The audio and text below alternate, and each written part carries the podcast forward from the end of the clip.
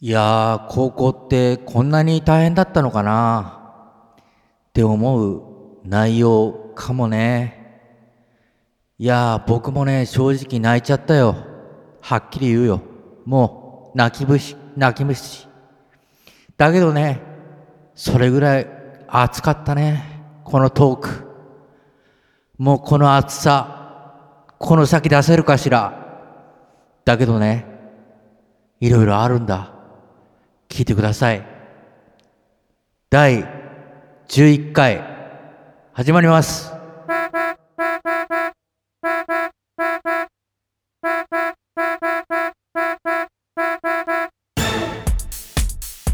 サードクラス、袴田拓のたらこ、たらふく、食っちまったよ。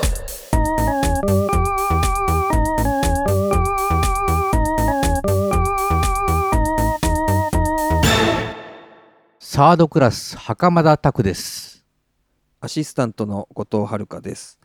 サードクラス袴田拓のたらこたらふく食っちまったよ第11回お届けいたします。今回は前回に引き続き袴田拓の生い立ちその10、えー高校生編の続きになります。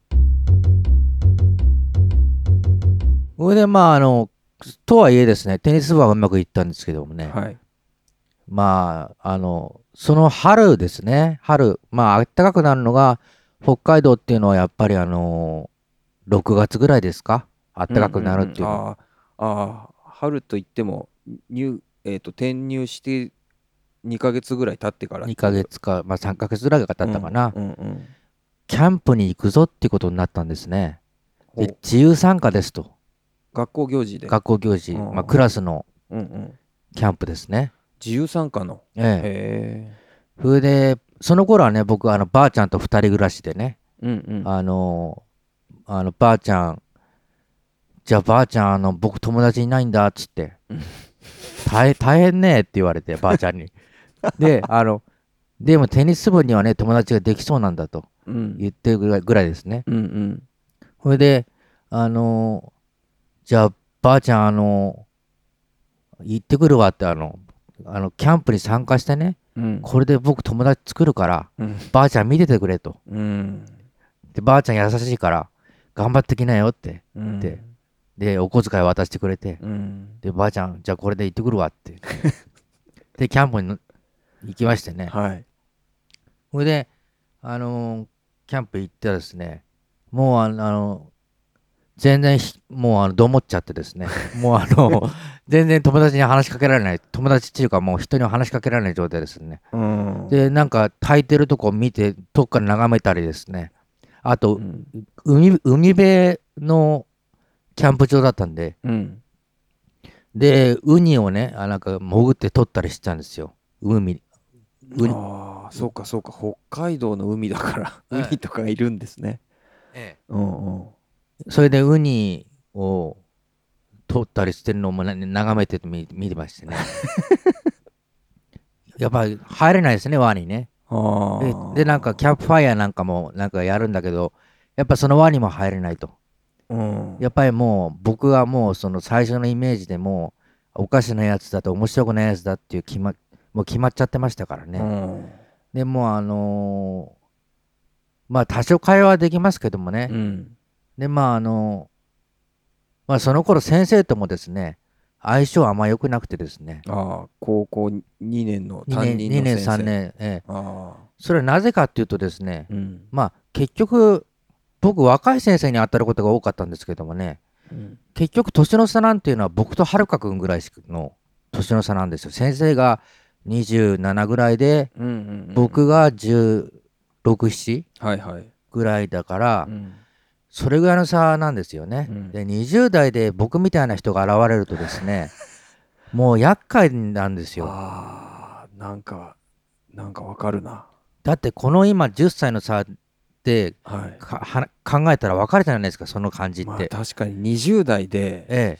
ちょっと自分のこう想定してないタイプの人を裁くっていうのはえなかなかまあ教師と生徒に限らずえ、え難しいというかえ、ええ、ような感じがしますね。そうでしょ、はいはい。だからもう、まあ、かなり、ちょっと変なやつだって扱われましてね。うんで、もう、わ想定外だ。もう、わけわけがわかんないと。ね。うんなりましてね。はいはいそれでもう、キャンプ無事終えて、で、ばあちゃんにどうだったって言ったら、うんうーん、どうだろうねって言って、言ったんですよ、ばあちゃんにね。うんうん。で、2、3日後かな。いやー、なんかキャンプなんだかんだ言って面白かったですね、なんて言って、ちょっと話せる人に、ちょっとで、友達ではないけど、あ学校でね。学校で言ったら、うんうん。あ、お前キャンプ来たの？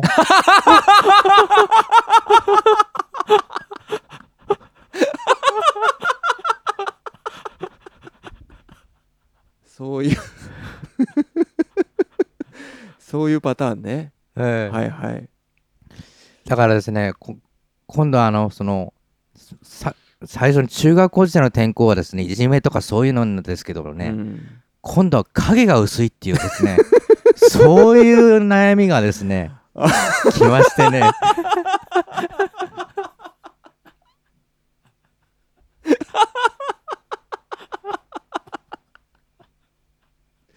ちょっとなんでこんな面白いのかわかんないですけど。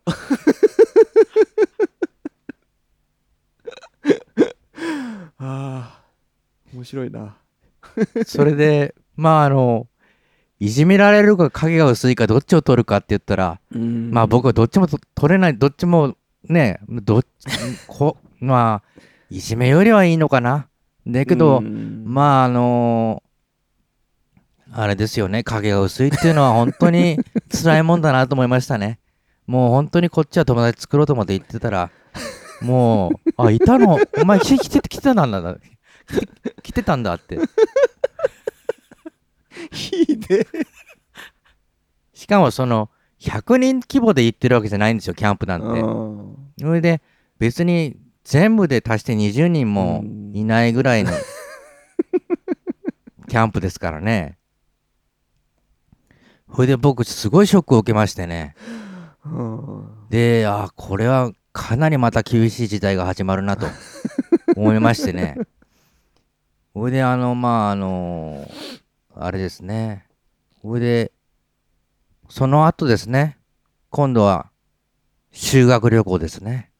はい高2は修学旅行です。ああそっかそっかええうんうんうんそれでもう、あの、まあ僕もね、そのまま友達もできず、まあちょっと喋れる人がいるぐらいで、うん。うん修修学旅行っていうと何月頃ですか？まあ秋ぐらいですね。うん。11月とか？10月？10月、11月ぐらいですかね。うんうんうんそれでもうあのーやっぱり4人1組先生がね、組みなさいと言われまして、修学旅行ですね。はいはい。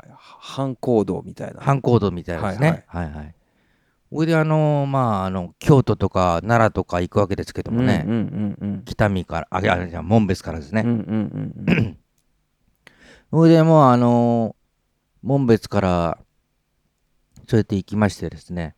で、反行動で、3人のところに僕はね、あの、友達がいないから、無理やり1人で、あの、うん。もう3人でグループが出来上がってるところとにこ、ろにええ、入れてもらうと。うんうんうんうんで、明らかに浮いてるわけですね。うんはいはい。で、喋りもしないし、うん。まあ、挨拶程度に、じゃあ、あの、お願いしますと。うん。班入れてくださいとうん。言って、班に班に入れてもらって。う、ん。で、先生も、その時ね、僕はあの、思うんですけどもね、うん。転校してこいつ友達いないぞと、もう飽きた飽きたぞ。うん。こいつ転校して友達もいないし、少し気使ってくれてもいいんじゃないと。たそうですよねそういうことをちょっとはうん理解してくれてもいいんじゃないとそうです。よね担任の教師だったらねええ。うんだけど一切そういうのなくてですね。もうあのですね、僕はもうあの、その3人のグループにまあ入ってやってですね、結局ですね、まああの、目玉である、まあ修学旅行なんていうのは、ディズニーランドですね。おう行くんですよ。東京、東京も来ますからね。えでその京都に行くんじゃないんですか？京都と奈良と東京ですねあ。そんなコースなんだええへえそれでまああの、まあその時もね、ばあちゃんに言っね、あの、友達、あの、作ってくるわって言って。友達なかなかもう修学旅行は友達作りに行くところじゃないって感じしますけどね。ええうんうん。ほいで、まあその、無理やり入ってるもんですから、うん、まあディズニーランドは、まあ一人で回りますね。いやー、ちょっとね、想像想像しただけでも辛いっていうか。う んまあ一人でうんディズニーランド回った気持ちを味わったことはみんなないと思うんだけど、まあ一人でまあねディズニーランドが好きで一人で行く人はいるでしょうけどえ本来グループで行くところはねーえー一人で行動するっていう、そうですうね。ん、で、まあでもね、あの、かろうじて気使ってくれる人はいたんですよ。うんうんやっぱりあの人転校してきてね、うん友達もいないと。うんで、一人でディズニーランド回ってるぞとうんいう気つ気を使ってくれる女の子が一人いましてね。うんうんうんで、気が使えてですねうん。それで僕はあの、ジェットコースターみたいなやつに乗ったんですよ、一うん人で。はいはいで、まあ、記念、記念だから乗っとこうと思って、ジェ ジェットコースター一人で。うんはい。それで乗ってですね、あの、ビッグサンダーマウンテンっていうのかな？なんかこう、っビッグサンダーマウンテンていうのかな？かな？うん。うんちょっとあの、ちょうどその頃新しかったんじゃないですか？うんうんうん新しくて、うんなんか目玉だっていうからの、はいはい。乗ったんですけどね。はいはい。それでその女の子がですね、あの、向かいのあの、ビッグサンダーマウンテンに乗っててですね、向かいっていうのはこうすれ違うわけですね、ビッグサンダー。ああはいはいはいはいはい。そしたらその女の子がですね、もう、すごい気を使った手の振り方をしてですね、僕にですね、あの、そのね、手を振ってくれましてね。優しいですね。ええその子は別にその僕に気があったとかそういうのは全然なくてですね、ももうただ優しい子なん優ですよ。しいですね。えうんそれで、まあ、それでちょっと救われてですね。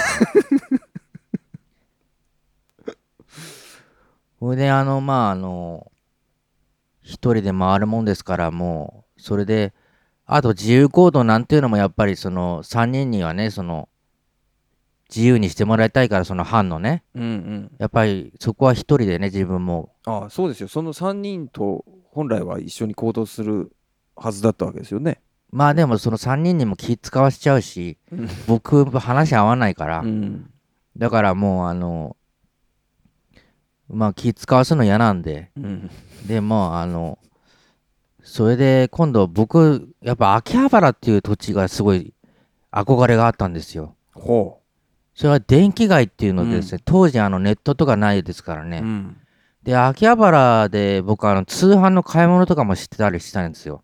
あの、北海道から。へえ。多分秋葉原で楽器とか買ったことあるから、あるかな。通販で。通販で。なんかで。へそれで秋葉原っていう土地にちょっと憧れがあありましてね。はいはいはい。で、電気街っていうのはどういうもんかなと思ってですね。うんうんそこは一人でですね、やっぱ自由時間ですね。あ秋葉原をですね。へえ。自由時間ってそういう東京探索っていうか、そうなんですよ。そういうディズニー時間がランドとは別に別に3時間か4時間ぐらいあって、うんうんうんその、これまでに帰ってきなさいみたいな感じで。うんうんへえ。それで一人でですね、この秋葉原、あの、回りましてねうん。うんそれであの見てろよ、今ここに今度来るからなって言って、もう秋葉原来るからなと。俺は進学して秋葉原に来るんだと思って。うん。はいはいはい。こんな高校ね、卒業したいこ。卒業してう、んうん秋葉原に来るぞと。うんもう誓ってですね、うん今は一人だけど、いつか二人、三人、四人、増えていくぞとうん。言いましてね、それで頑張ってですね、それでもうまあほとんどね、半泣き状態で修学旅行を終えましたね。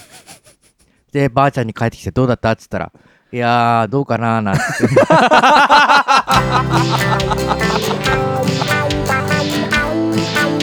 サードクラス、袴田拓のたらこ、たらふく、食っちまったよ。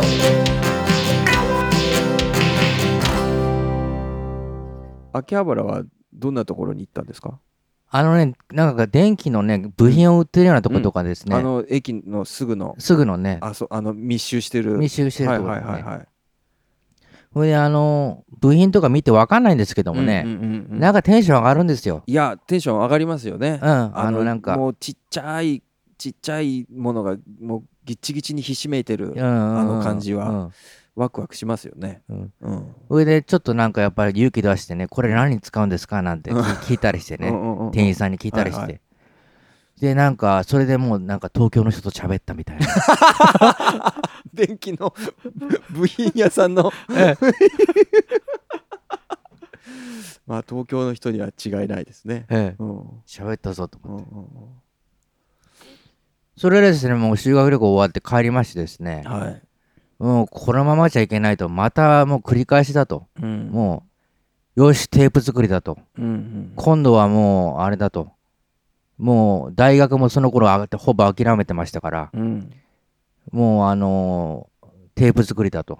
うんそして今度、進路についてもですね、具体的にかなり絞ってきましてね、はい。東京からですね、あの学校の資料を取り寄せましてね、うんうんうんうん。で、あの、パンフレットを取り寄せましてね、はいはい。ほいで、あのー専門学校の、音楽の専門学校のパンフレットを、うんうんうん。あの取り寄せましてね、はい。で、いいのを選んだんですね。うんうんうんうん。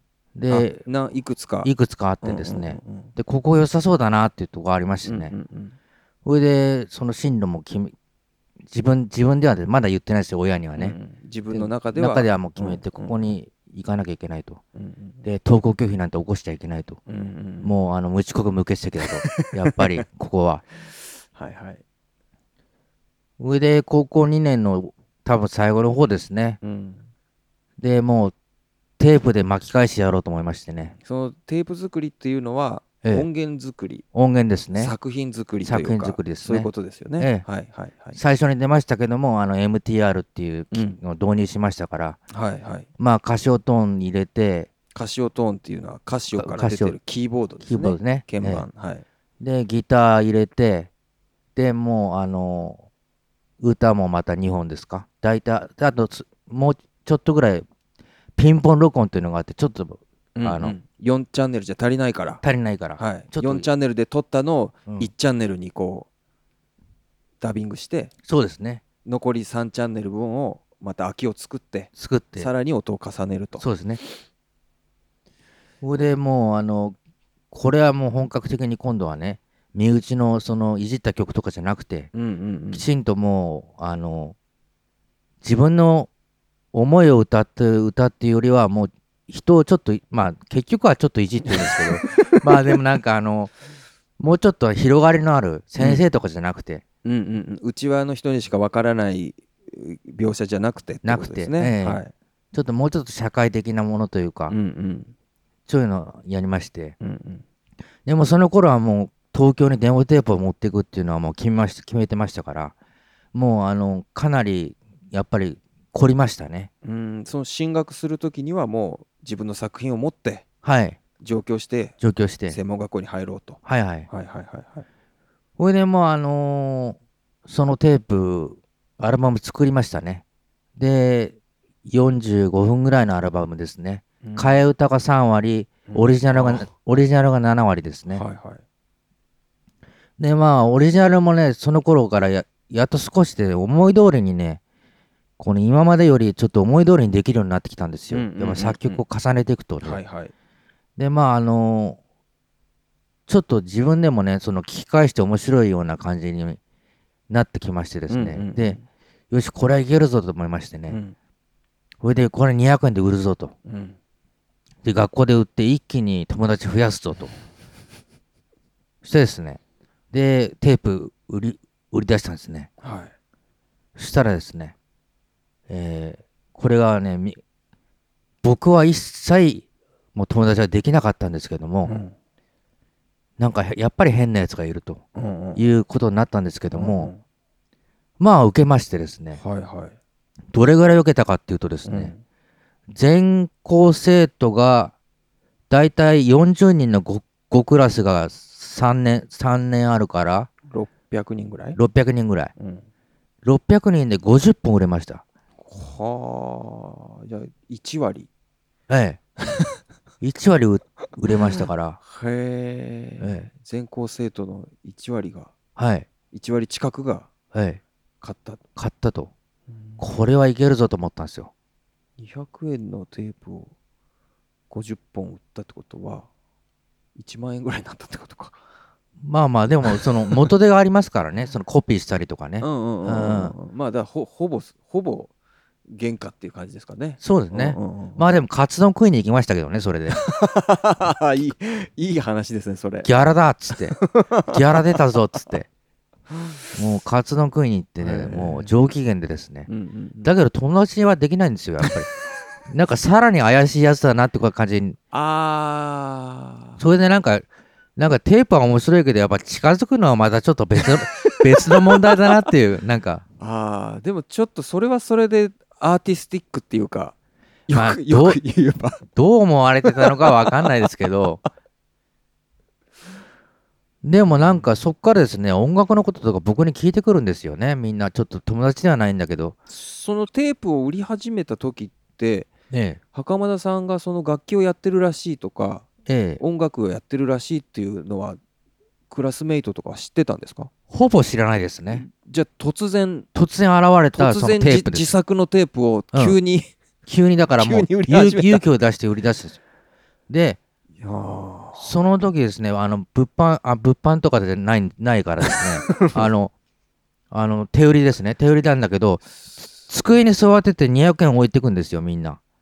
あの僕は椅子に座ってる、友達いないから椅子に座ってるんですけど、あのテープ作ったんだろうって言って、面白いらしいから、これ買うからっつって、あの机の上に200円置いてですね、じゃあうん。今日何本持ってきてるから、ちょっとこれじゃあって言って、うん。渡して、でテープ買ってくれるんですよ。へえこれで僕もこれは全然ね、あの本人は全然あれだけど、まあ、テープ売れてるからこれ、よし、東京にこれ持ってって、ね、この人口3万人のところで50本売れるんだったら、東京は何ま何百万人いるんだからもうそのまあ単純計算単純計算すするとものすごいこと、俺はビッグになるんだみたいな、はあ、はあはもう妄想が始まあ、りましてね。うんうんうんうん。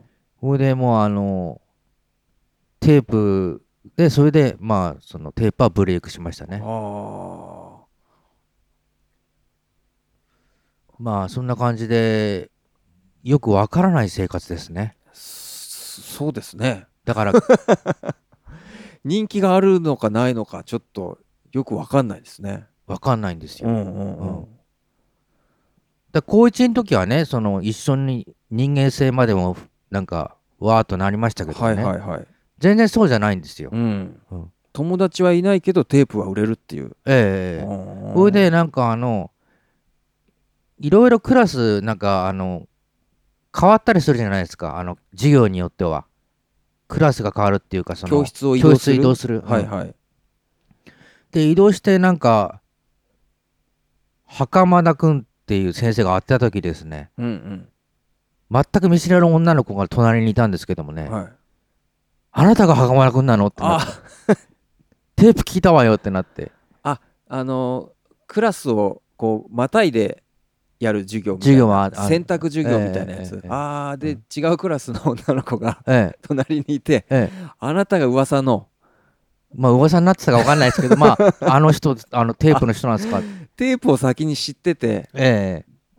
この作者はどどの誰なのかっていうのはすあんま分かってなかった分かってない。そんな人が多かったんですよ。そんなことあるんだ。へえええそれでまああのまあ高2なんか合唱なんかもあるんですけどもね、うん。一応まあ合唱のリーダーに立候補してやったんですけどもね、うん。まあとにかくその頃人をまとめる力なんてないですから、でもなんかせ本当に積極的ですよね。立候補するとかええ。その友達いないけどキャンプに行くとか。ええ。逆にこう帰ってこうそういうモチベーションがしぼんでいきそうな気がするんですけどいや僕はですねやっぱりね、うん父親に厳しく育てられ 育てられましたからね。やっぱりね父親にねやっぱりこう本当にそこは感謝してるんですけどもね、り、うん。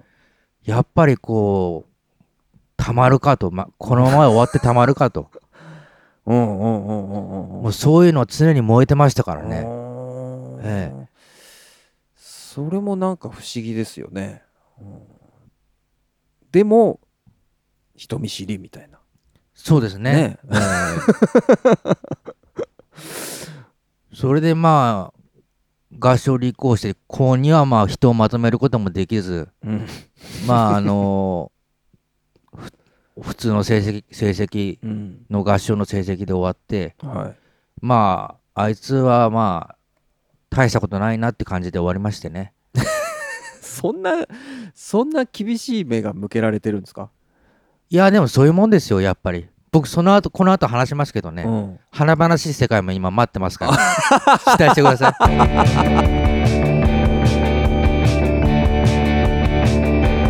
サードクラス袴田拓のたらこたらふく食っちまったよ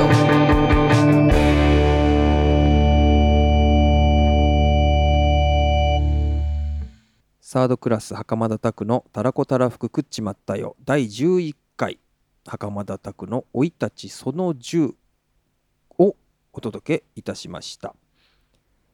番組ではメールを募集しております。現在募集中のメールテーマはコンビニやスーパーで買える手頃な美味しいものについてのメールを募集しております。メールアドレスは袴田たらこ at gmail.com 袴田たらこ at gmail.com です。ぜひともメールお寄せください。それでは次回、引き続き袴田拓の生い立ちお届けいたします。お相手は袴田拓と後藤遥でした。ありがとうございました。ありがとうございましたサードクラス袴田拓のたらこたらふく食っちまったよは